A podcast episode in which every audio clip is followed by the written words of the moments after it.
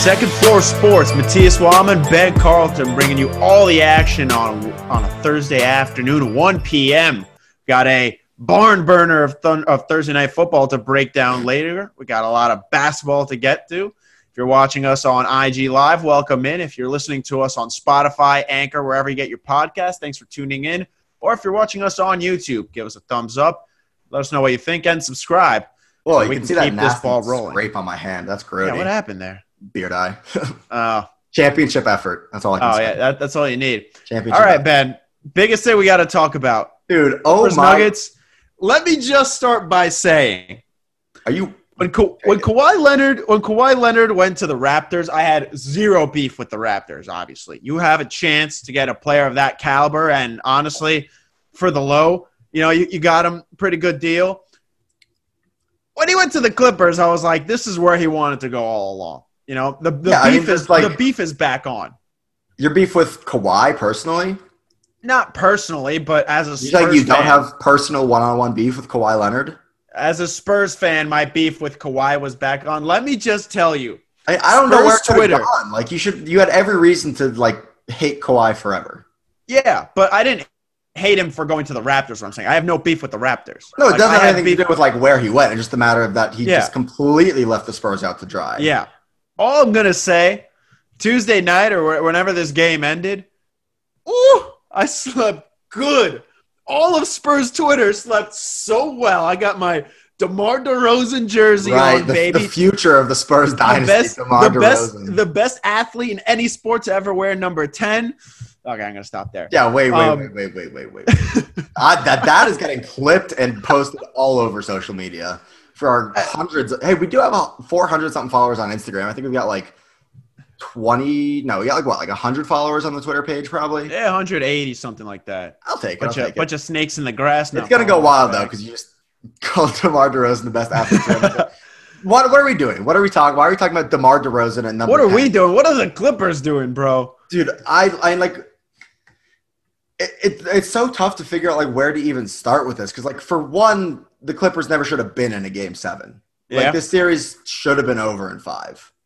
Absolutely. In your absolute wildest scenarios, did you think the Nuggets could have taken the series to 6? Before the playoffs started, I picked Clippers in 5. I picked the Clippers to win the championship. When it got into the second round and it was confirmed that it was Nuggets-Clippers, I picked the Clippers in 5. I said, maybe they have an off night and they take it in 6, but it's a blowout. The Nuggets made the playoffs. You can't just sit here and say it's going to be the Clippers are going to go 16-0, sweep it all the way through. That's not. The Nuggets were the number 3 seed. They are a good team. No, no disrespect to them. I say no disrespect to the Nuggets. They're not in the Western Conference Finals and just beat the Clippers. Yeah. The Nuggets are damn good and were damn good coming into this series. The Clippers should have won the NBA title this year. Literally every show since we've restarted Second Floor Sports, I think I've said that I think the Clippers are going to win the NBA title. Yeah. They should have. Absolutely should have. And then for Paul George to come out afterward and be no, this wasn't a championship or bust season. Oh, well, let's just get into that then. Are you kidding me? It wasn't championship or bust? For me, that kind of just, put everything with a bow. That just kind of wrapped it up. It just really that was what you should look at. And that really just paints the picture for the whole Clippers season and for this series, right? The fact that Paul George came out and said, this is not a championship or bust year, after he had said, this is a championship year, is just absurd. You don't even have to say it's a championship. You've got Kawhi Leonard and Paul George on your team. You trade 7 picks to get Paul George, and you say it's not a championship or bust year. It is, without a doubt, it's anything short of winning the chip would have been a disappointment, and here we are. First year LeBron was in Miami of their big 3. They didn't win. Was that a championship or bust year? Because I think we have to define what championship or bust really means, right?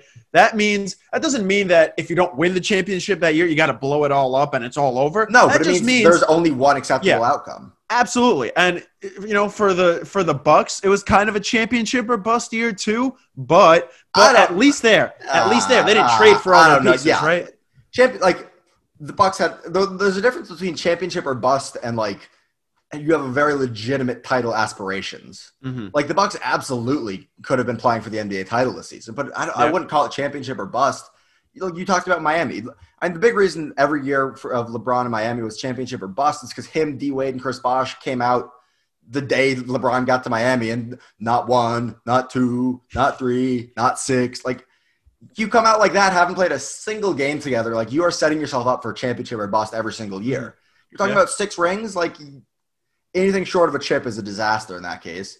You trade 7 picks to acquire Paul George to make Kawhi happy. You're talking championship or bust. There's no way around it. Well, don't also forget Steve Ballmer, the owner of the team, when he came out like a crackhead in their press conference when they were announcing Paul George and Kawhi Leonard. He came out just clapping like a madman. Talking about championships. I mean, there's no way around it.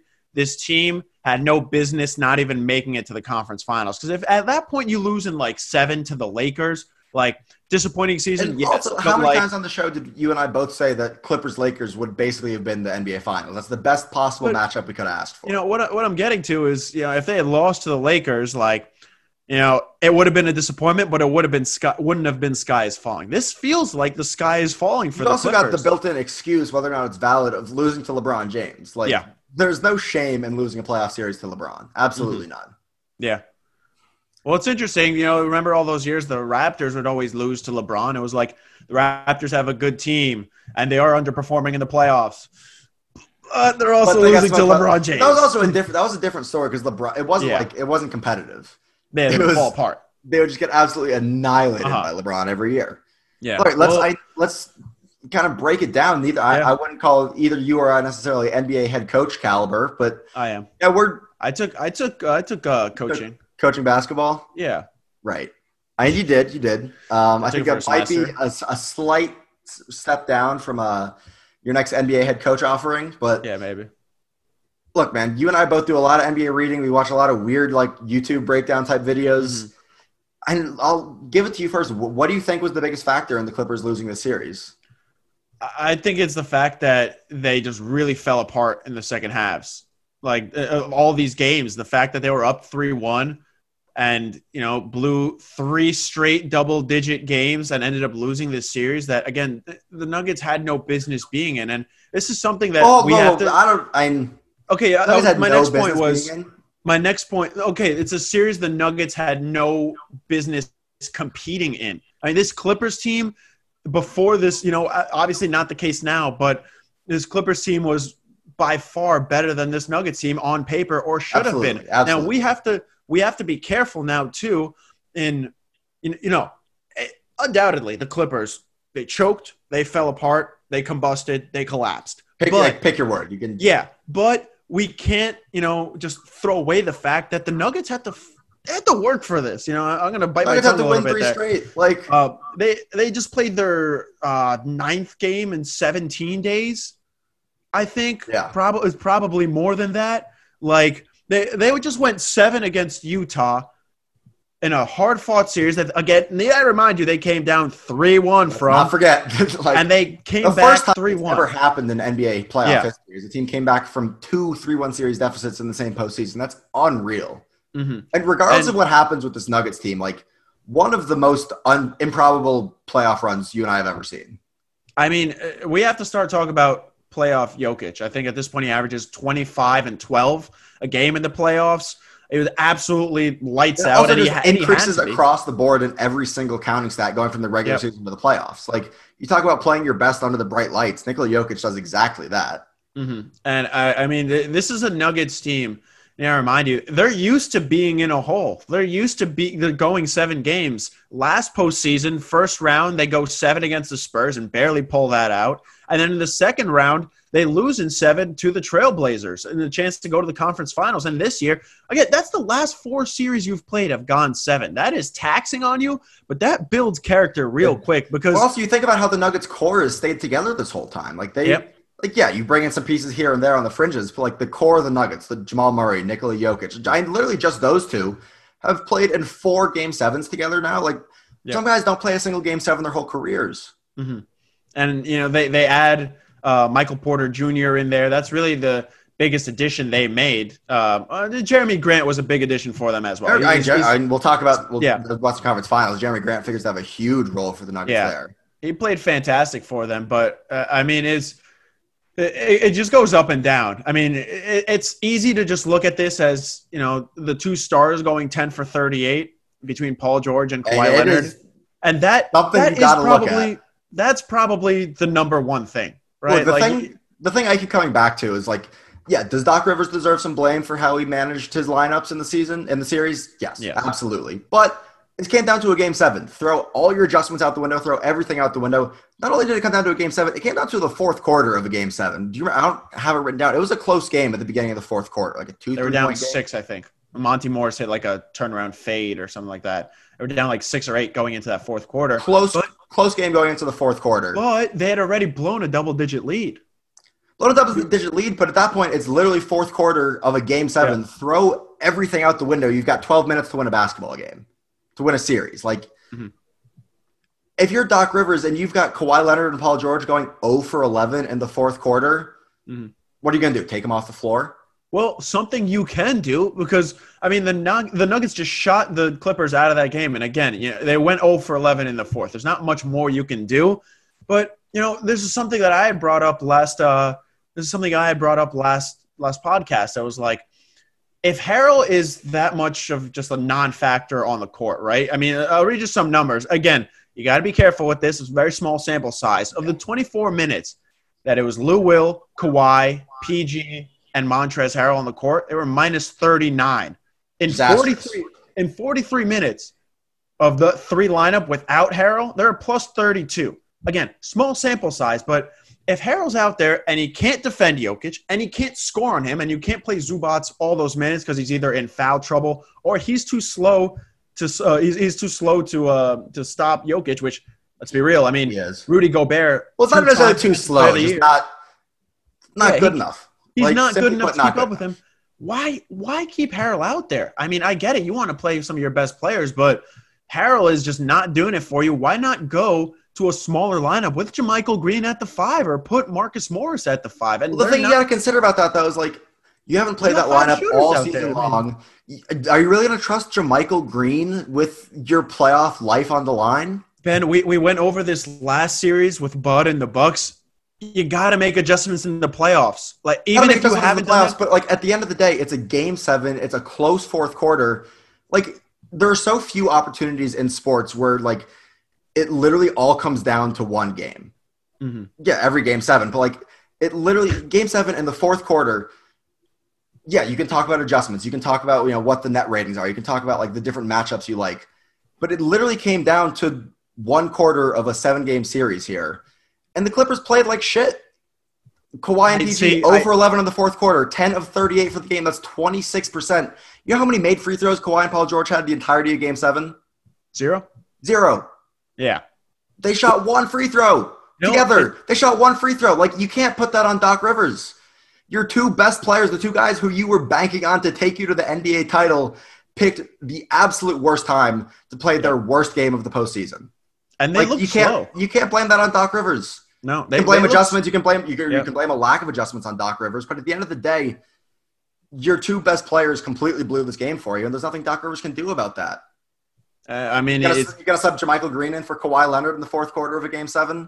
You're going to take Paul George off the floor. You know, that brings us to another interesting point where, you know, we all saw the report where a lot of players were asking to be subbed off, and they couldn't play more than 3-minute stints in the fourth quarter. Now, I read an interesting article that was like, you know, does load management have something to do with this? Because Kawhi averaged 32 minutes a game in the regular season. Paul George averaged under 30 minutes. And a big question all season long was, has this unit played enough minutes together? Are they a cohesive unit? And we saw them not be a cohesive unit in this game. But most importantly, Kawhi Leonard was leaving a lot of those shots short. Like, all these players looked tired in that Game 7. And again, you're playing against a Nuggets team that is coming off back-to-back. I was gonna say that can't be an excuse for these Clippers. The Nuggets have played back-to-back 7-game series. It can't happen in general. I mean, I think one thing that this is kind of exposed is, like, there was especially LeBron's second stint in Cleveland. Mm-hmm. There was so much talk about, you know, the regular season Cavs looking uninterested, playing lackluster defense, LeBron looking completely checked out at times. LeBron's last season in Cleveland, he looked like he didn't want to be there in the slightest. Uh-huh. But there was always this talk about, like, all right, Cavs are going to get to the postseason, and LeBron's going to flip the switch. LeBron's going to come out, and be the LeBron James we've come to know over the last 18 seasons, I don't think it's that easy for every other player in the NBA to do to flip the switch the way we've seen LeBron do it. And like, it's not a question of can LeBron flip the switch. We know for a fact LeBron can turn that intensity up when he needs to. Mm-hmm. And I think it's tougher for other NBA players to do that. Like, you know, you wrote in the rundown, did we take it too far on Kawhi in terms of his anointment as, you know, the best player in the NBA today? I don't know if I'm ready to say that because of all the hate he's getting right now. Yeah. I don't think Kawhi would be getting the hate and the bashing that he's getting on Twitter and on all the talk shows you want to find, including Second Floor Sports, because we know what Kawhi Leonard can do. We watched him be the best player in the NBA the last year. We watched him be a finals MVP. Like, how many players in the game have a skill set that Kawhi Leonard does? Not many. Two? Three? I don't think we've taken it too far yet, but, you know, it's worth looking at. And I think, you know, in retrospect, we got to give more credit to the Raptors last year because we looked at that as a good group of players that got their alpha dog in Kawhi Leonard.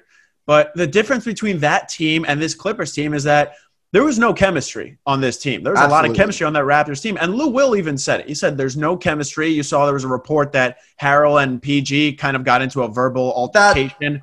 I put no stock in that, bro. I saw Bleacher Report tweeted out, and they were like, expletives were uttered. I'm like, really? I cursed at each other. They were upset. Are you kidding me? What? I put stock in it. I put stock in it because we know that there were some chemistry issues already. NBA players I don't think that has anything to do with anything. Honestly. I think if they curse at each other and there are chemistry issues, I think that's something we can't underrate. I believe there could be chemistry issues, but hearing that Kawhi, like, that doesn't move the needle for me in terms of like why the Clippers lost. Look, I'd love to talk for an hour about why the Clippers lost. We've only got an hour for the show today. Let's look ahead to the Western Conference Finals. I mean, everything in my body tells me to pick the Lakers here, but like, you got to put some stock in the Nuggets coming back down from 3-1 twice. Like, you and I have talked about this, like, momentum and confidence in particular. Mm-hmm. Is there a more confident team in the NBA than the Denver Nuggets right now? I don't think so. Maybe the Heat. But, I mean, coming back from down 3-1 twice and then doing it the second time against the title favorites, if not the co-title favorites, like, Denver's got to be feeling good right now, and they're playing their best basketball. Yeah, absolutely. And there are going to be some really interesting matchups because – you know, what do you do if you're Denver? Your number one thing has to be stopping LeBron James because, like we see in a lot of the minutes where LeBron's off the court and AD's on the court, they don't have an identity. The identity is Anthony Davis. They literally look like the Pelicans, Anthony Davis teams we saw forever. And I think it's interesting if Frank Vogel decides to play Rondo heavy minutes with AD, which, you know, Rondo's not going to keep hitting all the three-pointers he's hitting. I think he went like 6 of 18. Something like that. 8 of 18, is what he went, which is a ridiculous clip to go. Unsustainable, though. He probably can't keep it up, so it, you know, kind of begs the spacing issue, but Rondo is kind of that playmaker. We've got a decade of Rajon Rondo not being able to hit threes. Like, I am banking on him going back to that state of play instead of Rondo becoming a sniper, apparently. But he does add some playmaking and kind of take the load off of LeBron and AD. I'm not saying he doesn't have value. I'm saying I don't expect his value to continue coming in the form of him like actually making three-pointers all of a sudden. Yeah. I'm interested to see if Malone starts Paul Millsap because we have a lot of data to support that Paul Millsap does not keep up well with LeBron, and it's not like many players do. But, you know, Millsap is too slow to keep up with LeBron and not good enough to keep up with LeBron. He's too short to keep up with AD if they do get some switches. I think AD might average 40 on Jokic. Paul Millsap is not going to be the key in this series, if that's what you're trying to get at. No, I'm not. But, you know, if you're looking at up and down matchups, the Nuggets basically had to play perfect the last three games against the Clippers. I think this is a much more disciplined. They didn't have to play perfect. They had literally no room for error. Like, I think this is a Lakers team that's a lot more disciplined than the Clippers, and we've seen more of an identity too. We've seen the Clippers kind of run out of gas. And kind of just not care. More than kind of. The Lakers, besides their game one losses and both of the series, are undefeated in the playoffs. Right? I think a friend of the pod, Josh Hayden, called it their download game. Okay. Like, that's exactly what – I'm not going to sit here and say the Lakers are coming out trying to lose game one, but I got to imagine there's some merit to the fact that, like, they kind of don't throw everything out there game one and see the way – see how teams are looking to attack them because there is no book on how to beat LeBron James in a playoff series. You got to try different things. You got to throw a bunch of different looks at him over the course of the series. And LeBron is so smart. Right? That's one of the aspects of LeBron's game that always just is just so impressive. The way he understands the game of basketball. I don't know if there's ever been a smarter basketball mind than LeBron James. Mm-hmm.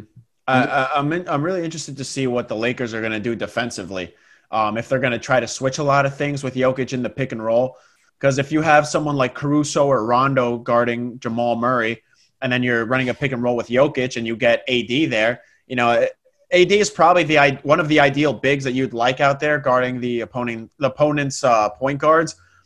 But then you have some other switches. I'm as good as you can get. Like, yeah, I'm looking at maybe LeBron going on some, you know, kind of like scramble switches to get the small guard off of Jokic.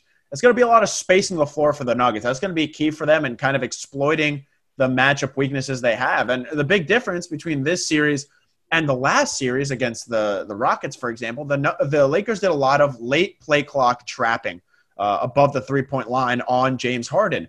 But that's also the book on Harden. Like, yeah, that's the book on him, and that's the focal point because Russell Westbrook was a shell of himself, and you didn't have to worry about it. Was he a shell of himself, or was he exactly the Russell Westbrook we've seen the last 2 years? I think even the worst. I think even the Russell Westbrook that is like normal Russell Westbrook. Again, remember coming off of a quad injury and had COVID.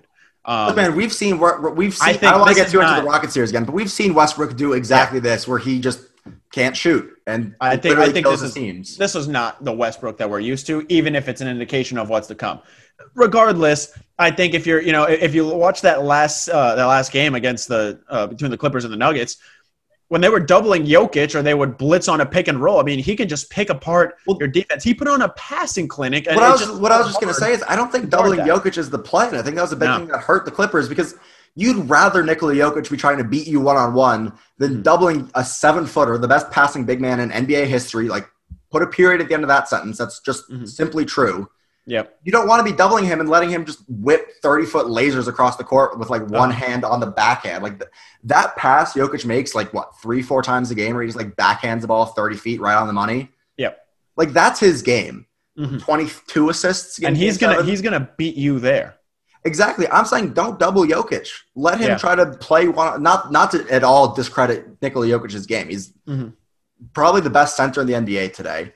Mm-hmm. And he's more than capable of giving you 30 plus. Like, he can beat you offensively. But when the Clippers get cooking is when you double Jokic, he starts the ball movement. And there's not a pass on the court he can't hit. No, absolutely. And the way he manipulates defenses is just fantastic.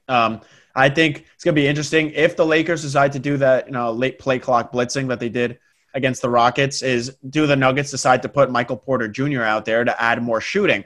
I think you have to. He's not good defensively, and he's going to get absolutely babied in the post because LeBron is going to seek that matchup out with him. He's going to absolutely just go to town on him. But also the Lakers, if you have Michael Porter Jr. out there with a guy like Jerami Grant or Torrey Craig or even both of them, you can run some switches. You can change things up. I mean, the Nuggets defense at the beginning of the bubble was atrocious, like bad. Actually so bad. I think their defensive rating, they would have been allowing more, 10 more points per game than the Mavericks were putting up, who led the NBA in offensive rating this year. Mm. Since they were down 3-1 against Utah, the Nuggets' defensive rating this year would have been 5th in the NBA in the regular season. I wonder why. Maybe there's a certain player that came back that Gary Harris won Matthias Wamann. Could be an X. I mean, you're exactly right. Like, the Nuggets, and they're doing all this without. The Nuggets are not going to win games based on their lockdown defense, but they are not the defensive team they were at the beginning of the bubble. They have figured out some identity. Give a ton of credit to Jokic, who's been playing better defensively.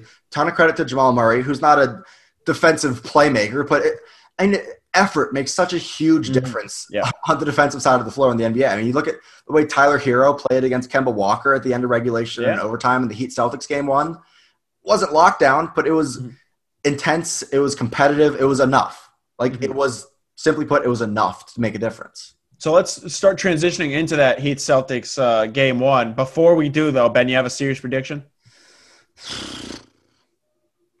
Every bone, I want to say the Nuggets. Like, I want the Nuggets to win the series.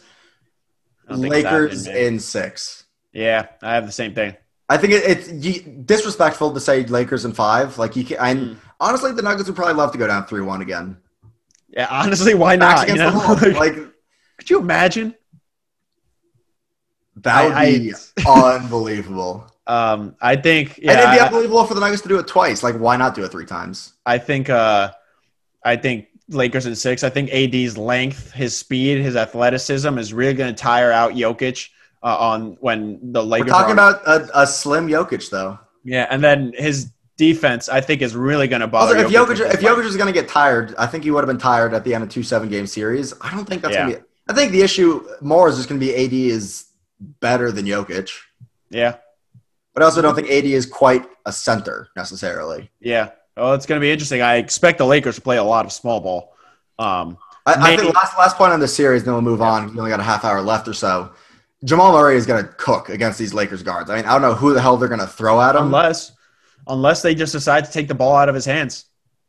If they trust AD enough on Jokic, if they trust AD on Jokic enough and they can, run some sort of blitz on a pick and roll and then make a quick recovery, because this Lakers defense. It's not like Jamal Murray's a bad passer. After game one against the Rockets, this Lakers defense absolutely turned it up, and they were a force to be reckoned with. It was the same Lakers defense we saw during the regular season, making crisp and accurate rotations. I think if they can get the ball out of Jamal Murray's hands and literally force anyone else to beat them, they have enough good team defense that I feel confident picking the Lakers. I just think that's a lot. What the hell do I know?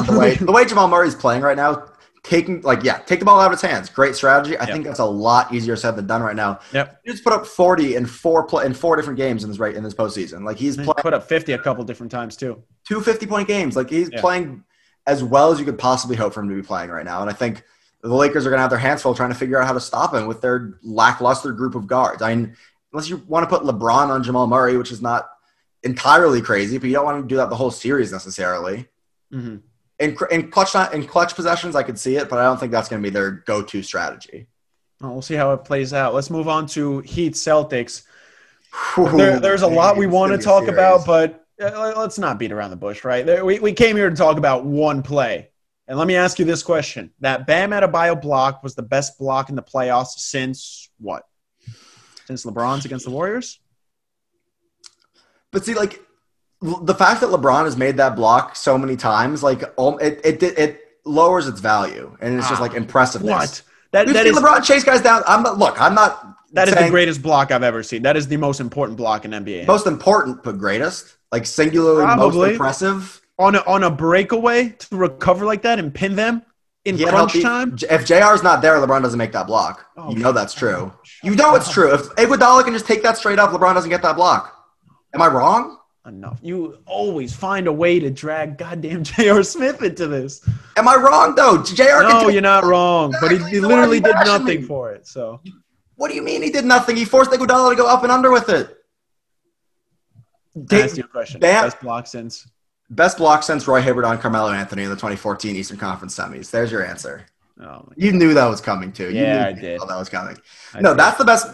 Bam Adebayo's block on Jason Tatum is the most impressive, keyword impressive, block in the NBA playoffs. Like, this is a point that I can remember. Like, I don't have the NBA playoff vault in front of me to look over every impressive block. But, like, Tatum was coming in with a full head of steam, got a clean launch, dude is 6'9", 220. Like, that ball is coming down with some force. Yeah. And Bam Adebayo is just like, nah, not happening. I think, the big thing is we were watching that game and Tatum was absolutely cooking.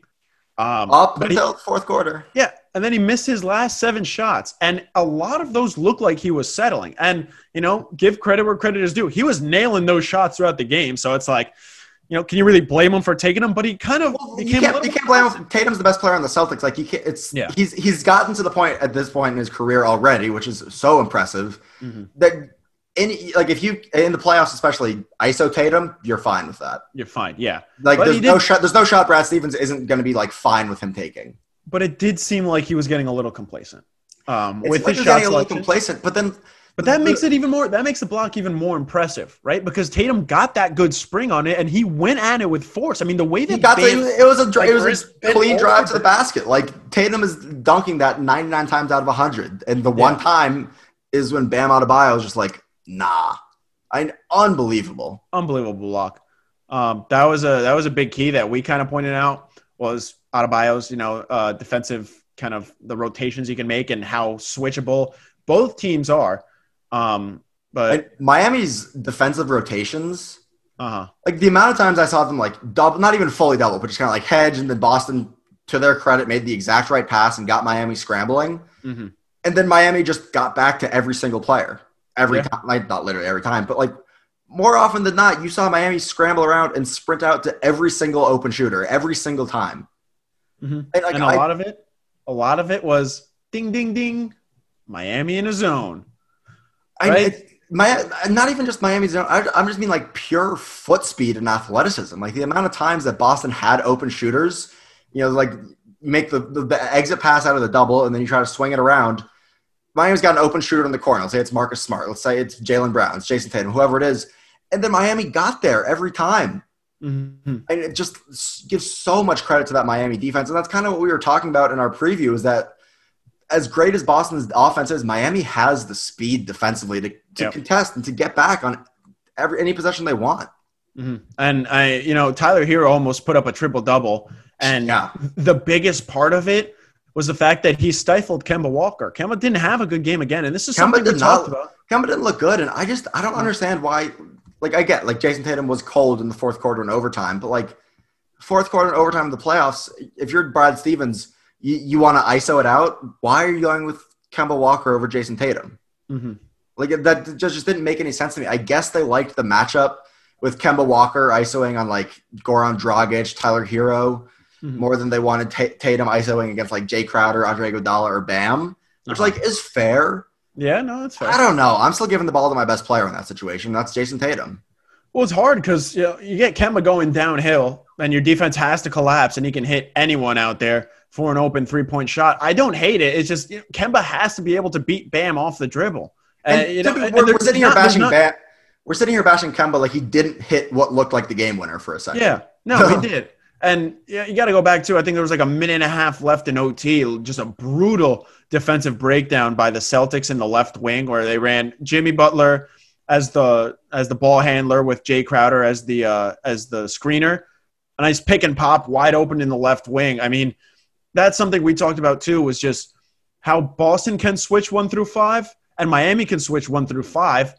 But, they both have those shooters. Jay Crowder, if he's going to play at that level – and, I mean, again, he had, a football field in between him and the closest defender.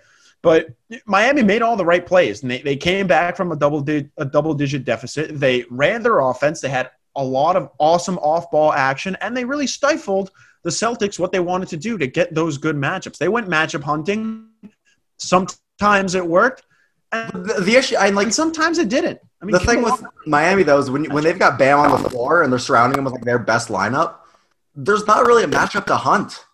That's what I was saying. Miami's so good at scrambling around and getting back to the matchups they want defensively. And I mean, game one, I think Bam clearly outplayed Daniel Tice. And if that continues to be the story, I'd be very happy if I were a Heat fan right now. Well, Daniel Tice played really well too. And Bam outplayed him. He held his own. I mean, he was one of the few players. I'm not saying Daniel Tice played poorly at all. I'm saying Bam had a phenomenal game. I think Bam is just a better player, so it's I think we're kind of saying the same thing right here. Yeah, I'm interested to see game 2 adjustments because you kind of got your Marcus Smart game.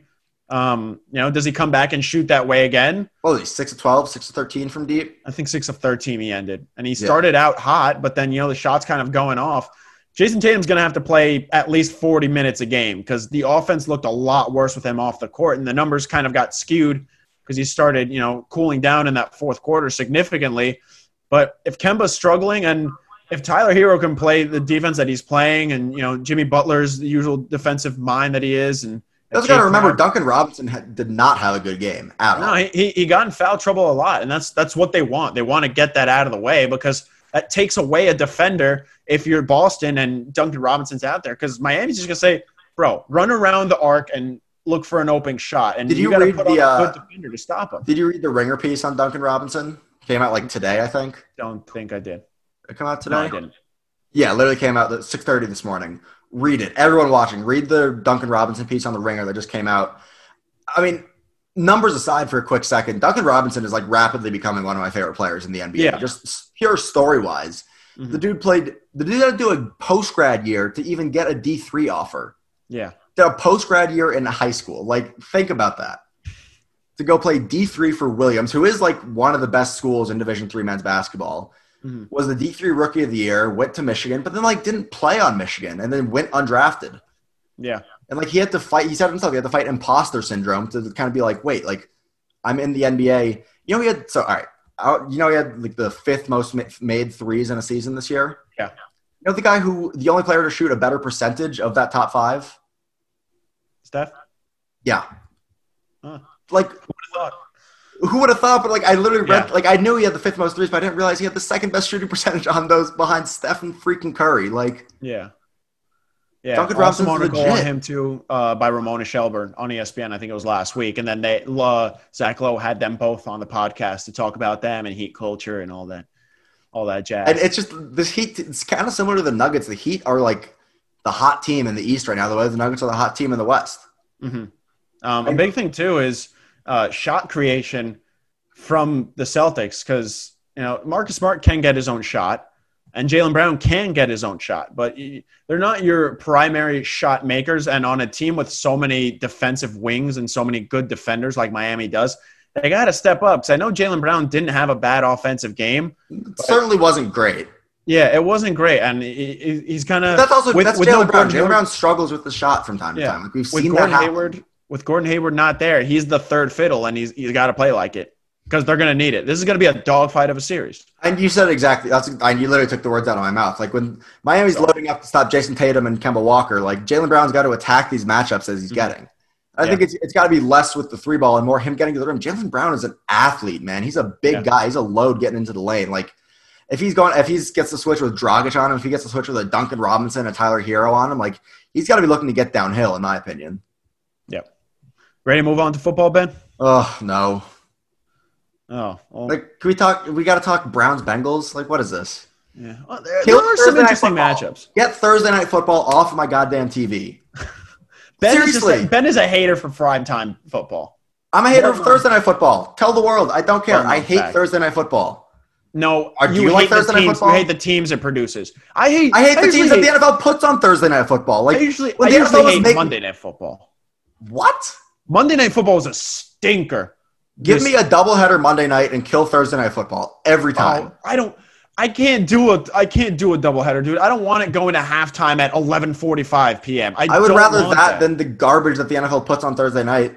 It's not a good product, and it hasn't ever been a good product. Well, the NFL doesn't have a good relationship with ESPN a lot of times either, so don't act like Monday Night Football where you had – I mean, look, Titans-Broncos – could have been a good game, but it wasn't a good game. It wasn't a good game, but Steelers-Giants about Browns-Bengals right now. Steelers-Giants is not a good game.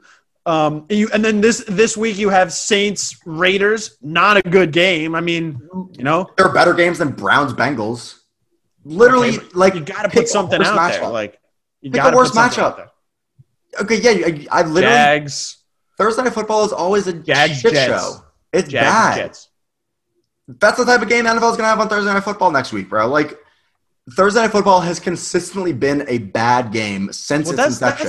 That's on the NFL. That's why I'm saying to kill it. Like, or just put a good game. Just put a good game. But it's not even necessarily just about, like, a good matchup. It's that you can't play – I don't think it's reasonable to have an NFL team play on a Sunday, mm-hmm. have 3 days off, and then go play another game. Especially whoever's on the road. Like, all right, you play Sunday – you have a 1 o'clock on Sunday – I don't know what their travel schedule is, but, like, you're probably getting on a plane Tuesday. Mm-hmm. Like, it's just – I just don't think it's anywhere near enough time for teams to, plan. Add a game on Saturday.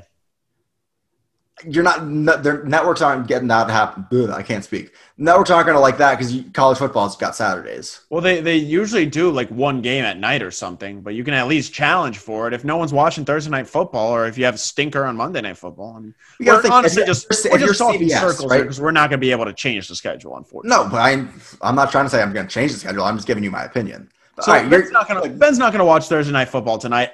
It's not going to be a good game, probably. That? It's not. Can I say that? Well, you know what's going to be entertaining? What? Is watching our good friend Joshua Hayden's reactions to the Browns playing like shit against the Bengals on Thursday night. No pun intended.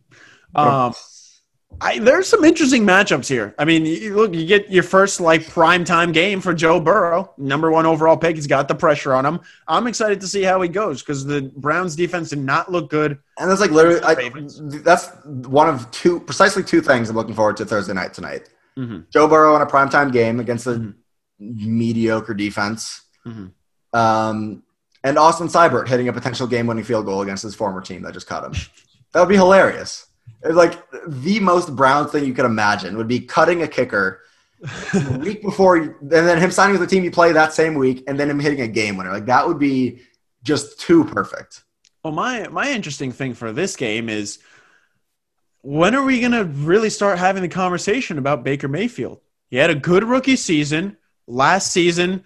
Didn't play awful, but took a significant step back from his rookie year and with better weapons, and he didn't play well in week one. I was listening to the Pro Football Focus podcast, and they brought up a really great point where a defense that's as good as the Ravens, and they give you such interesting looks, even without Earl Thomas. I think last season they ran the most cover zero defense. Then they add Calais Campbell, who's literally 6'8" on the defensive line. I can't believe they got Calais Campbell. Yeah, that's not a good defense to judge someone by on their first game, right? No, well, we talked about this last week too. It's did the Browns play terribly? Yes. Were they also playing the Baltimore Ravens? Yeah, you'd expect them to play poorly. And it's going to be such an ebb and flow weeks 1 and 2 because you talk about the Browns coming out and playing the Ravens, who are probably going to be a top 2 seed in the AFC and may win the Super Bowl this year. And then they play the Bengals, who got torched by Mike Williams and the Chargers last week. I don't know if they torched. On some deep balls, they – can you name any corners on the Bengals? William Jackson? Is Dre Fitzpatrick still there? I don't know. I expect you can name any Bengals corners? Come on. Yeah, I don't know. I expect the Browns to, run all over them. I think they have to run their offense through their running game. Yeah, I think this is the year where the conversation about Baker Mayfield is really going to start in terms of, what do we have with Baker Mayfield? He's got the weapons. He's got a great running game to lean on. Mm-hmm. But, you're going to have Baker air the ball out. I think the frustrating thing for Browns fans is that Baker had a hell of a season, his rookie season. Yeah. Had one of the best rookie seasons of all time for a quarterback. Set the rookie quarterback passing record, I believe. Passing rating record. Am I incorrect there? Am I making that up? You might be right. I believe that's correct. And then last year, he reverted back to all his worst tendencies from his rookie year. His tendency to roll out right. Defense is if you and I can watch the Browns, going to be there's Baker rolling out to his right again. You don't think NFL defensive coordinators are picking up on that?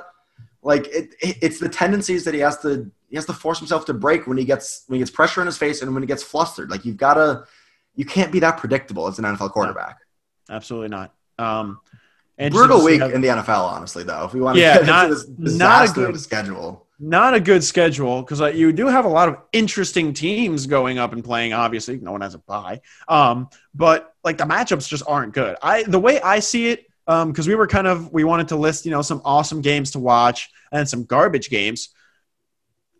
They certainly have some garbage games. You've got bad games left and right. Yeah, Jags-Titans is pretty rough because you never know what's going to happen in the AFC South. Could be. And, it's not an awful matchup, but it's just kind of the Titans are good. The Jaguars are bad. Yeah. But Minshew Magic. And then Giants-Bears. Touchdowns. Giants-Bears. Pretty rough couple of weeks for the Giants to start out, which, Ben, we talked about this a little bit on Monday Night Football. Giants did not look bad. No, didn't not look great. At all. Didn't look great. Didn't look bad. The offensive line looked atrocious. I'll say that much. Albeit against the very good Steelers front seven. Yeah, that's the tough part. And, the Bears defense is not the Bears defense it was a year ago, 2 years ago. They're not as – and they're still good. I'm not trying to sit here and say, the Bears defense is bad now. But they're not quite that, league-wrecking, unbelievable defensive unit that they were, especially 2 years ago. Yeah, where they had the huge turnover numbers. And that's the type of thing that's fluctuates so much. Wishy-washy, yeah. It's basically random. You can never really predict what defense is going to lead the league in turnovers. You can look at a combination of a great secondary and a great front seven, which the Bears still have. Mm-hmm. But to have those absurd turnover numbers that they did is not sustainable at all. No. From a personal point, Bears Giants is fun for me because I've got a lot of family out in Illinois, big Bears fans. Oh, so true. I've been going back and forth with them a little bit. I'm not me personally, but I feel like you have affinity for Bears running backs on fantasy. I feel like you've drafted David Montgomery both years, and you had I drafted Montgomery this year, and I got Tariq this year. Okay, Montgomery kind of killed me last year. Honestly, I drafted him way too high. Yeah. I thought he was gonna be the guy. I don't know. Reports look good. Yeah, absolutely. I like Tariq Cohen and flex, and PPR. Like I think he got dropped in our league. Tariq. Or was it another league? No, I dropped him this week. I think. Oh, I think I scooped him up. I still. Well, I got. Who did I get? I got Joshua Kelly. Or no, I can't remember. I can't keep track of my waiver ads right now. I got too many going. Oh, excuse me, Mr. Popular. This week schedule wise looks like a nice prove it or panic week, right? Let me read you some. I'll just read you some matchups. I know it's week 2, Ben. Yeah, it's week 2. What do you mean, prove it or panic? It's okay, but we had a show on Monday where literally we just spent an hour and a half overreacting to 50 minutes of football, right? How is this any different? Well, there's a difference between overreacting and calling this a prove it or panic week. Some matchups I'm looking at just to fit into my kind of what I'm looking at here, and I got Bucks Panthers. Now, say the Bucks lose this game and Brady doesn't look good again. Are we all right, is Brady done? Seahawks, Pats. That's the only good game this week. It's a good game historically because the Pats offense just might not be able to do anything against Jamal Adams and the Seahawks defense. And if Russell Wilson just absolutely – they let him loose again and he throws for 450 yards. You saw what Belichick said about Russ, right? Yeah, he said I don't think there's a better quarterback, right? I don't think there's a better player. Basically said Russell's the best quarterback in the league right now, which I don't know if I agree with. But I don't know. And you and I both picked him for MVP this year. So yeah. Cowboys, Falcons. Both teams are 0-1. Both teams could be good this year but have some defensive questions. And the Cowboys' offensive line didn't play well.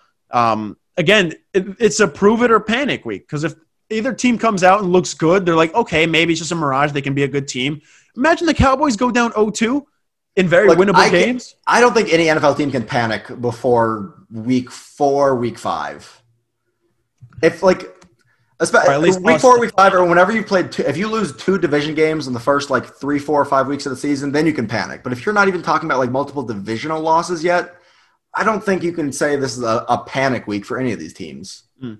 I think you can say it's a panic week as an NFL fan because these matchups make me want to fall asleep even earlier than 3:30. I mean, look at Bucks Panthers. I mean, the Bucks lose that game. They're 0-2. They're 0-2 in their division already. They've lost. Okay, so there's a good example. Yeah, there are good examples here. I mean, you have Vikings Colts too, and Philip Rivers got paid $25 million to come to the Colts. They already lose Marlon Mack, who seemed like he was going to be. That doesn't concern me for the Colts. Doesn't concern me. That O-line, they're going to be able to. Yeah. They're going to. Well, running the ball is not going to be an issue for the Colts. Philip Rivers kind of threw them out of that game. I mean, he had a couple brutal interceptions and a really good O-line, and something we talked about, at the end of last season, coming into this season, and our good friend Andrew Carey, who is a Chargers fan, was the fact that they never gave him O-line help for the Chargers. No. They never gave him any help. And now he comes to the Colts and one of the best O-lines, one of the best offensive linemen, Quentin Nelson. Animal. Yeah, love that guy. And he just throws brutal interceptions. And they lose that game against a team that everyone thought would be the worst team in the league. So then you have the Vikings who, if the Packers are what they looked like week 1, they cannot afford to keep dropping these games. And the run defense is terrible. There's a reason I picked up Aaron Rodgers in fantasy. I mean, this is kind of what we were saying was the dream scenario, not the dream scenario, but a really good scenario for the Packers offense this year was you make the run game and Devontae Adams the focal point of your offense, but Aaron Rodgers isn't the driver, the be-all, end-all of the Packers offense anymore. They've got pieces around him. They've got a solid O-line. And look what happens when Aaron Rodgers has a complete team around him and doesn't have to just put the whole team on his back. If he's going to keep – if him and Devontae Adams have that connection all year long – and is this, I don't want to say the return of Aaron Rodgers. It's not like he went anywhere, but we haven't seen a particularly world-beating Aaron Rodgers the last 2 seasons. Yeah, it very well could be. And, it only took them not giving him any offensive help and drafting, the next in line as the Packers quarterback to really light a fire under his ass, right? Do you see what Nolan's saying in the live stream chat right now? How did you pick up Rodgers? Do you play with third graders? Talk to I just my don't care. League mate here. I just don't. Well, first of all, you were probably higher on the waivers than I was. I don't think I was. Or I picked up two people, and that was really. No, you picked up a defense, I think, this week.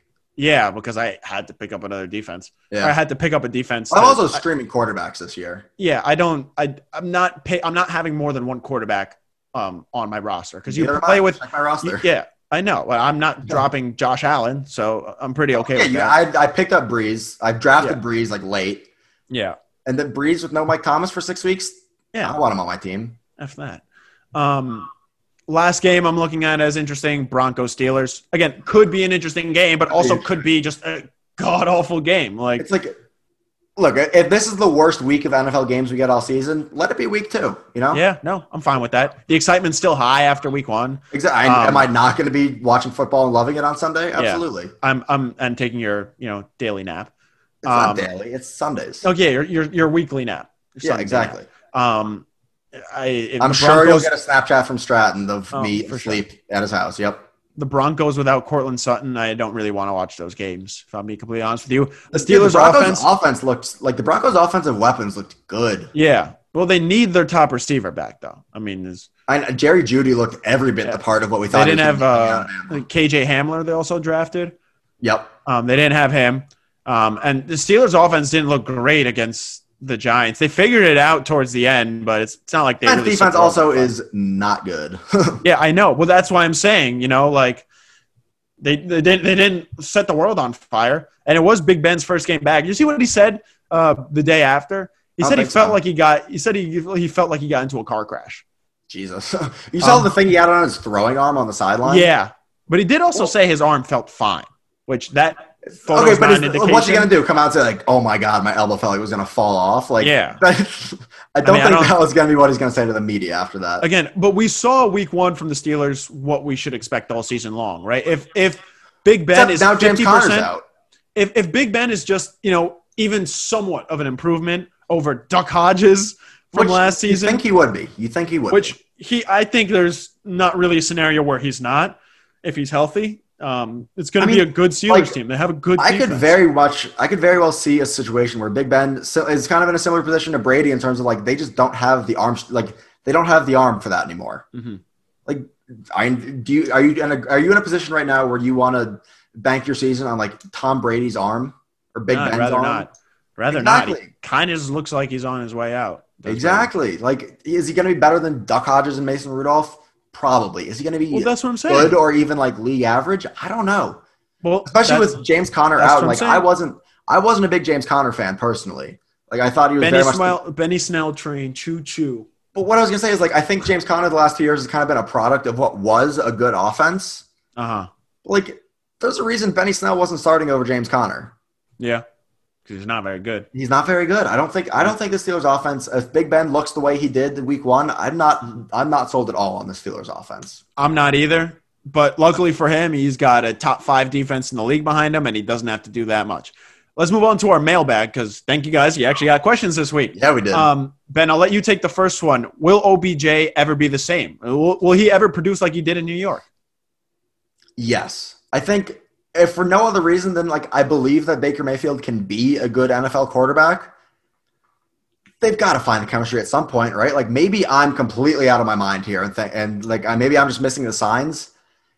I think they've got to figure it out at some point because right now I think it's a chemistry issue between Baker and OBJ. I think they're just not quite on the same page.